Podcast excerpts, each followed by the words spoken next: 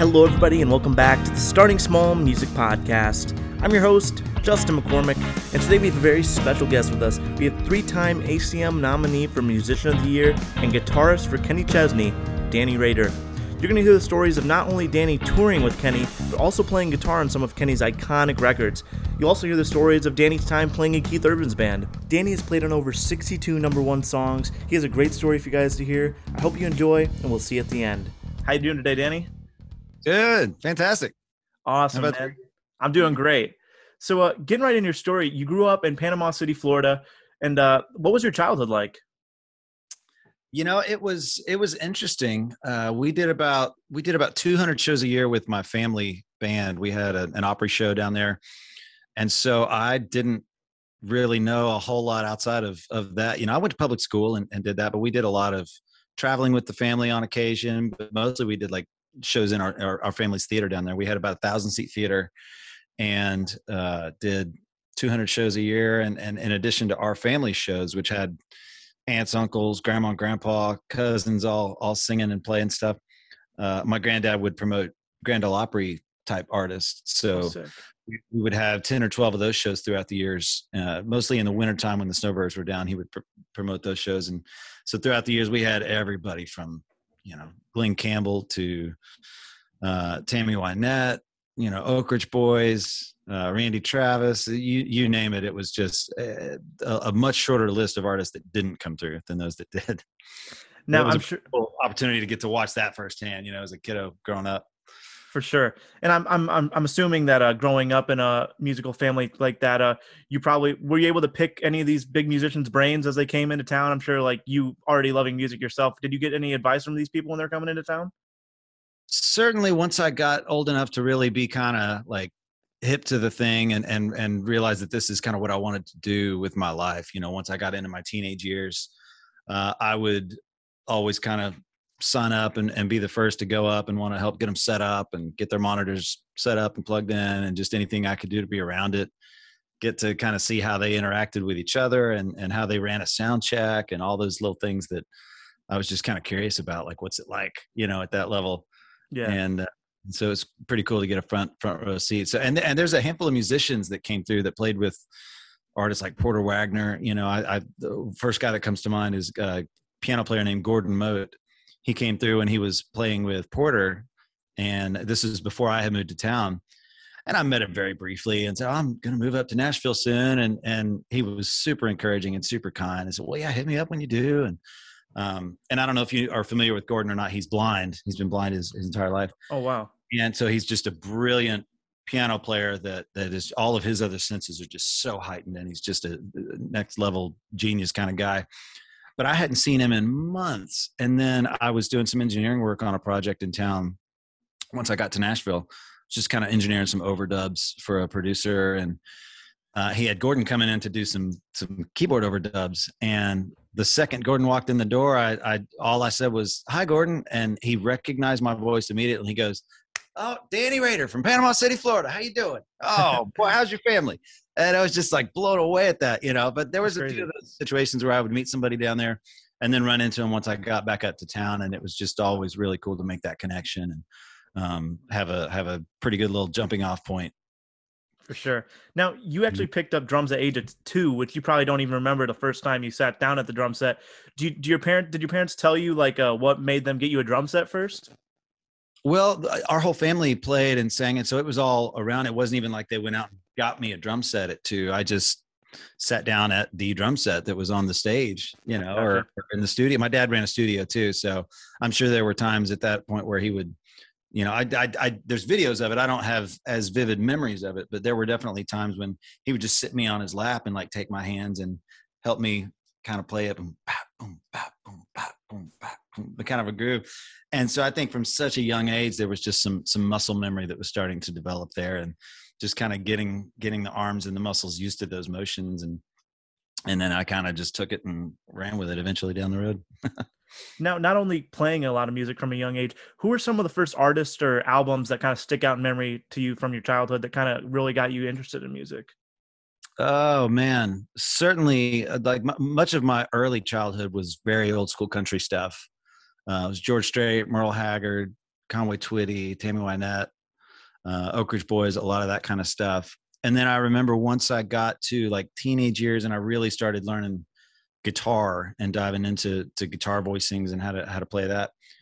I remember being really uh, impressed and influenced by like the Eagles records, Bread, Jim Croce, James Taylor, some of those really intricate kind of chords where you could really hear the voicings that they were playing and some of that stuff. And I really was moved by that.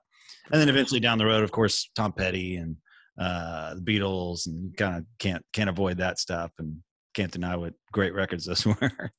And uh, I mean, you mentioned Glen Campbell too. I mean, I think that uh, he doesn't get the credit for that he deserves. I think he's one of the greatest guitar players of all time, and especially like the people that like the harder rock stuff. If if you would have just turned up the drive on his amp, he would have sound, he would have been able to play with any of those guys. You know? Oh yeah, absolutely. Yeah, and most people don't realize how many records he played on before he even became a solo artist of his own accord. You know, all those right.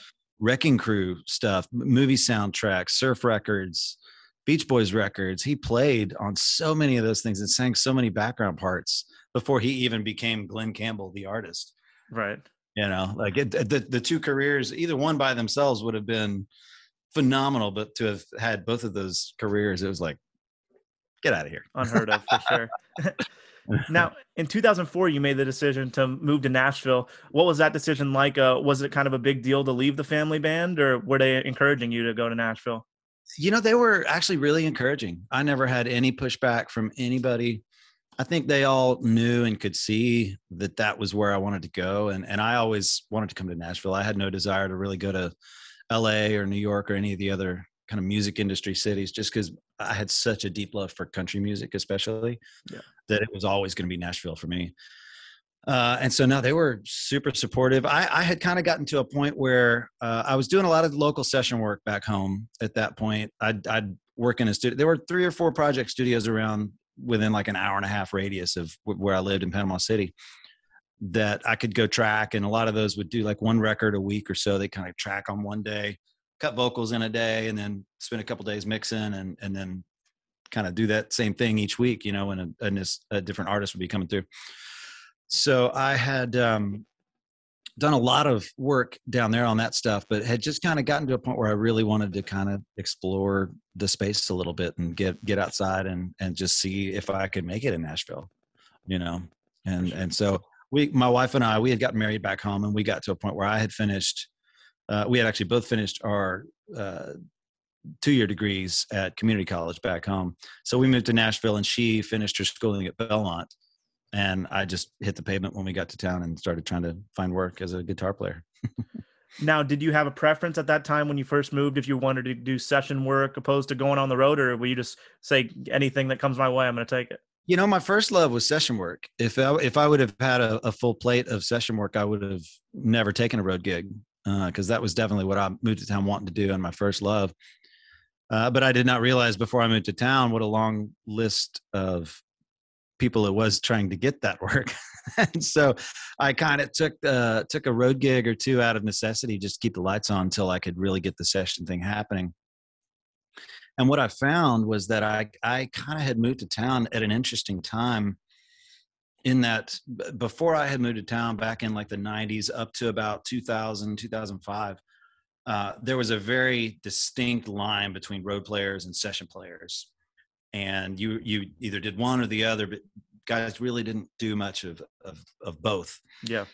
Right about the time that i moved to town uh, i think part of it had to do with the uh, amount of session work kind of coming down a little bit. There wasn't there weren't quite as many artists signed and so there wasn't quite as much session work so it was kind of a time when a lot of the session players would take one road gig and so they would do their sessions but they might also go out and tour with Vince Gill and do 50 shows a year with him, or they'd go out and do, you know, 50 shows a year with Tim McGraw or whatever he had, you know. And so there was kind of like the blurring of the lines between session and and and road work.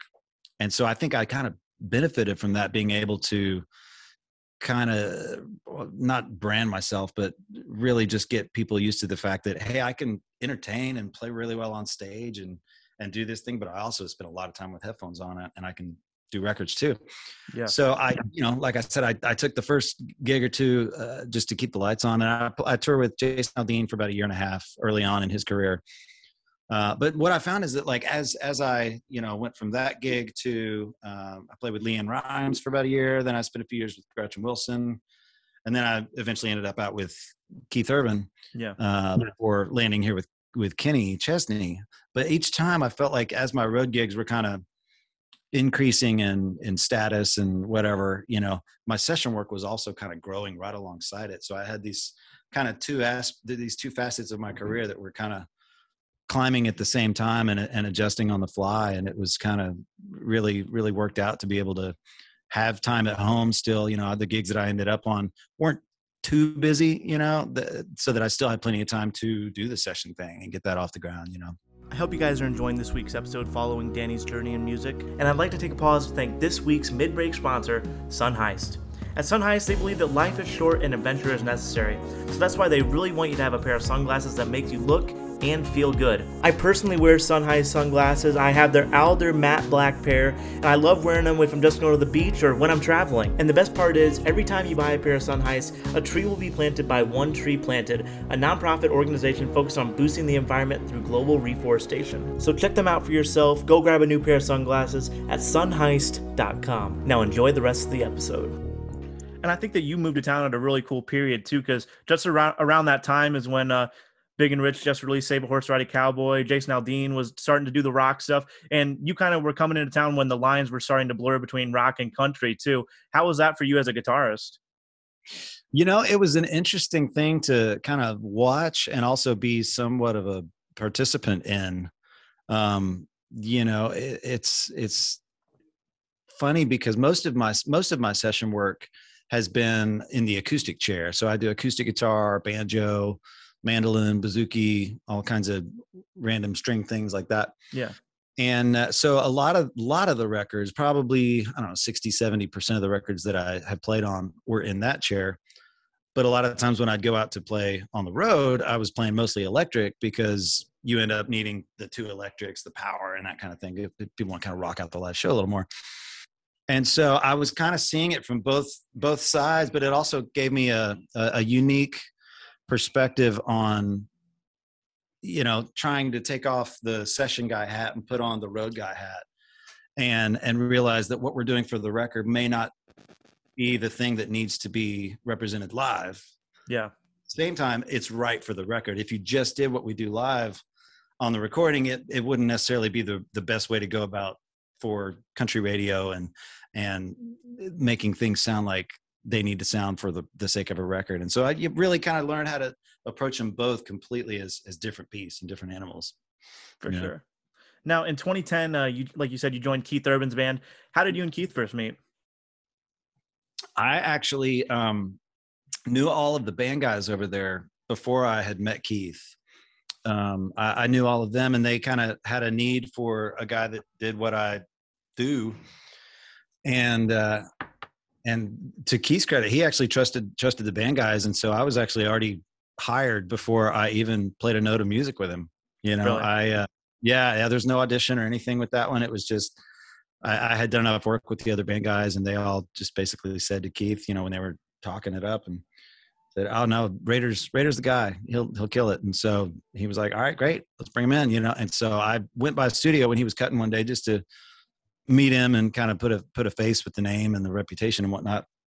And uh, and it was super cool. And and it was like, all right, well, you got the gig, so don't worry about that, you know. And and then it was like everything just kind of like settled down. It was it was great. Yeah. We we had uh Nathan Barlow on the show a few weeks ago, and he said when he joined Keith's band that uh yeah, for sure, crazy musician. But the first thing he said when he got introduced to the band was that he was just joining a rock and roll band. Did you have that same feeling? Yeah, you know, it was interesting how I just it really interesting to see how Keith's thing has evolved over the years for sure. Because when I when I started in that band, for example, I was doing uh, keys and B3 type stuff. I was I actually had a full keyboard rig with two keyboards and a B3, mm-hmm. and I did that on like half the night when I first started out there. And then a good chunk of the rest of the stuff I was doing acoustic e, banjo, mandolin type stuff, and electric on four or five songs maybe. Uh, but over time, as the, as the personnel evolved and as Keith evolved musically, it had it had evolved away from that till the point that it was basically yeah Keith and I on guitars and drums and bass. until we added Nathan, you know, and then Nathan kind of brought the whole phantom craziness in. now, uh, when you were on the road with Keith, there was like seven different versions of somewhere in my car that were released. Did you guys yeah. do the same version every night, or was it like okay, tonight you're starting this off on the piano or stuff like that? We we pretty much had an arrangement down, but, but you know, once we did it on the road. Although from year to year it would evolve a little yeah. bit, you know. Uh, but based on what they had released to pop radio or to country we didn't really necessarily change our arrangement based on that but you know th- when personnel changes like when nate came in we did kind of reapproach the parts or whatever like a good example of that song when i started i was uh i was just playing ganjo on that song mm-hmm. and then after a couple of years of being there um brian nutter who used to be there and play electric on that song he left and so then it was just me and keith on guitars and we had that guitar. It's called the Monster built, which Brian actually built uh, about a year after he had been off the gig. But it's got an elect, it's got a Tele on the top and a Ganjo on the bottom. It's a double neck. Oh wow! It allowed me on songs like that, or somebody like you, uh, a few of those songs that have pretty signature Ganjo parts that I needed to play. But also, I didn't want to be stuck on a Ganjo the whole song. Right. It allowed me to flick a switch and go down to electric, or, or you know, come up to electric and be able to play rhythm electric when Keith went up to solo. That way I could still hold down the fort and play plenty of power and, and rhythm stuff or, or twin him or whatever. Uh, and that kept us from having to be so dependent on track usage at, at, in those early days before you know everybody started kind of using a bunch of support tracks right kind of, kind of fun and i love the idea and the art of crafting a part and taking four or five parts from the record and coming up with a thing that can you you can do on the fly and you know, just a little more old school rock and roll. Just let's play it, you know, instead of having a bunch of tracks and stuff. For sure. Now yeah. we talked a little bit about your session work, uh, 62 number ones and counting. Do you have any uh, songs that stick out to you? Uh, I mean, there's so many now, or like any ones that you were playing on that, like while you were playing it, you're like, oh, this is gonna be a smash. Yeah, um, it's a good question. I still remember some of the the first Aldean stuff that I played on that because those were some of the first number ones that I played on. I think Relentless was one of those. Um, My kind of party was a big one. Uh, Dirt Road Anthem was a big one. Um, uh, Somewhere on a Beach was was a, a that one is pretty memorable to me, particularly because that was one of the first that ended up going number one that I had done a lot of stuff on just at my place. Uh, the producer Ross Copperman, who who worked on that record, he and I have a great relationship and and do a lot of work where he'll just send me a song that's that's been tracked with drums, bass, and a few guitars, and he'll just send it over to me and say, "Man, help me let's finish this thing out. Just do your thing and, and put your magic on it. And, and so i'll add a few electrics maybe some programming some synths and kind of finish it out and send it back to him and and see what he thinks. And usually he's like yeah it's great you know? Uh, so that one it was pretty memorable too because that was one of the first ones that that went number one that I had been able to have a really really kind of big heavy hand in the the final stages of it you know which was pretty fun. Was there any songs that uh, ross or anyone else sent to you that you thought you were just playing on the demo and then your part ended up making the final track? Oh for sure. That's happened a time or two yeah. That's happened a time or two. I'm trying to remember one uh, uh, of the examples uh, in particular, I feel like there was a, a, Luke Bryan thing a few records back that that yeah I had played on uh, one version of it, and then it ended up kind of being on the record as well. Yeah, that's dope. Now, three-time ACM nominee for uh, Specialty Musician of the Year. I know everyone says they don't do it for the awards, but that's still mm. super cool, especially to be honored by all your peers. Uh, how do you feel about winning that so many times? Well, it's it's pretty cool. Yeah, yeah. So I, I won I won the specialty category twice, and I actually won in the guitar category once.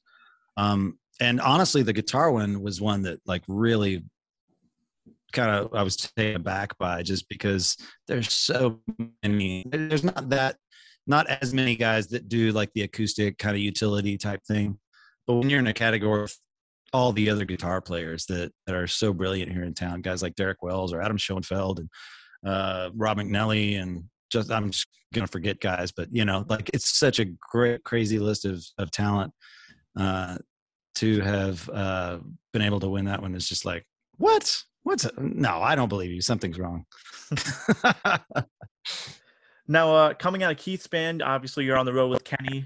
Now, how did uh, you and Kenny meet up? So I actually started working with Kenny in the studio back in uh, 2014 ish, I believe.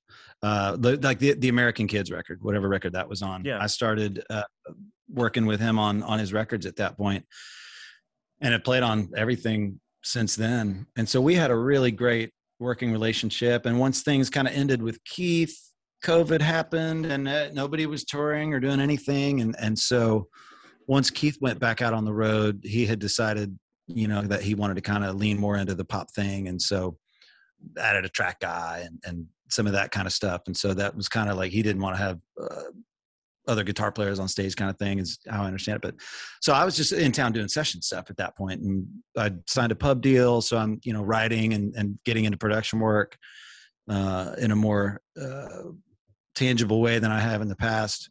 And so I was not really looking for any kind of road gig at this point. And they had to make a few personnel changes in Kenny's camp. And one of them was a, a guitar player situation. Mm-hmm and uh, I'd known Wyatt, his band leader, forever, and and he calls me about the first of uh, this year in 22, and he's like, "Hey, man, I don't know if you even want to leave town or not, or if this would be on your radar, but you know, we're gonna need somebody out with Kenny, and if you want it, it the gig's yours. You know, Kenny knows you. We know it'll be a good fit, so let me know if you want to do it. Let's do it."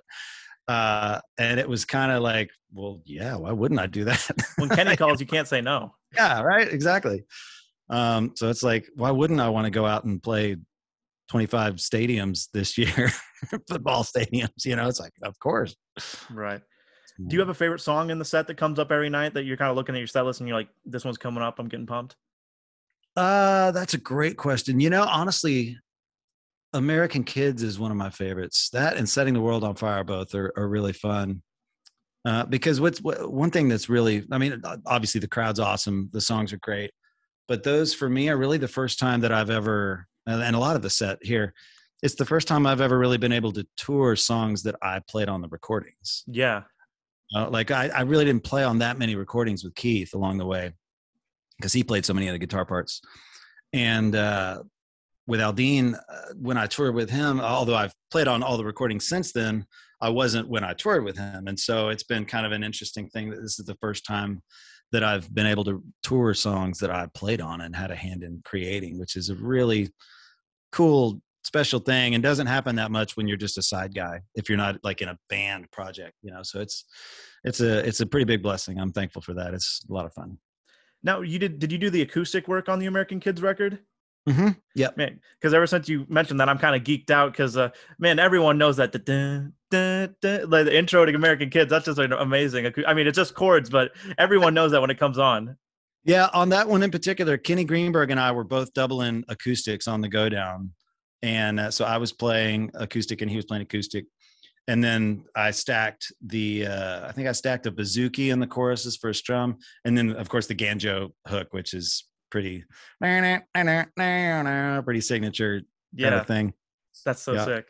Now, and, uh, one interesting thing about that one too, when we got to uh, the solo section that has the we hadn't even talked about me playing a banjo solo. I just kind of went for it on the when I was playing it, and I was like, ah, I might be asked to, to simplify this at some point. but but I did it, and they were like, ah, they loved it. So all right, we'll keep it. That's sick. Now, I like to close all my interviews by asking my guests a piece of advice that you've learned uh, kind of on your journey in music and something you would kind of tell a younger musician. Oh, that's a great one. Um, you know, if I could give myself one piece of advice, uh, looking back, it would probably be to stop worrying so much about where I'm going or where I want to be or how I can get where I want to be and to focus more on how I can contribute and be a blessing where I am. You know, and then if you do that effectively, then that will lead to other stuff and just trust that the road in front of you will will be pleasing, you know, but just try to be present and contribute where you are, you know. Well, guys, there you have it. My conversation with Danny Rader. Danny, thank you again so much for coming on the show. I had an awesome time talking with you. Everyone, go follow him on Instagram at Raderator. And make sure to come back next week to hear my conversation with session keyboardist Alex Wright. I'd like to give a big thank you to TBD Coffee Co. for being the official coffee of Starting Small Music. Check them out at tbdcoffeeco.com. Check out Starting Small Music on YouTube to see all the video content from my interviews. And also, follow Starting Small Music on Instagram at Starting Small Music and let us know who you'd like to hear on the podcast next. And remember, everyone starts small.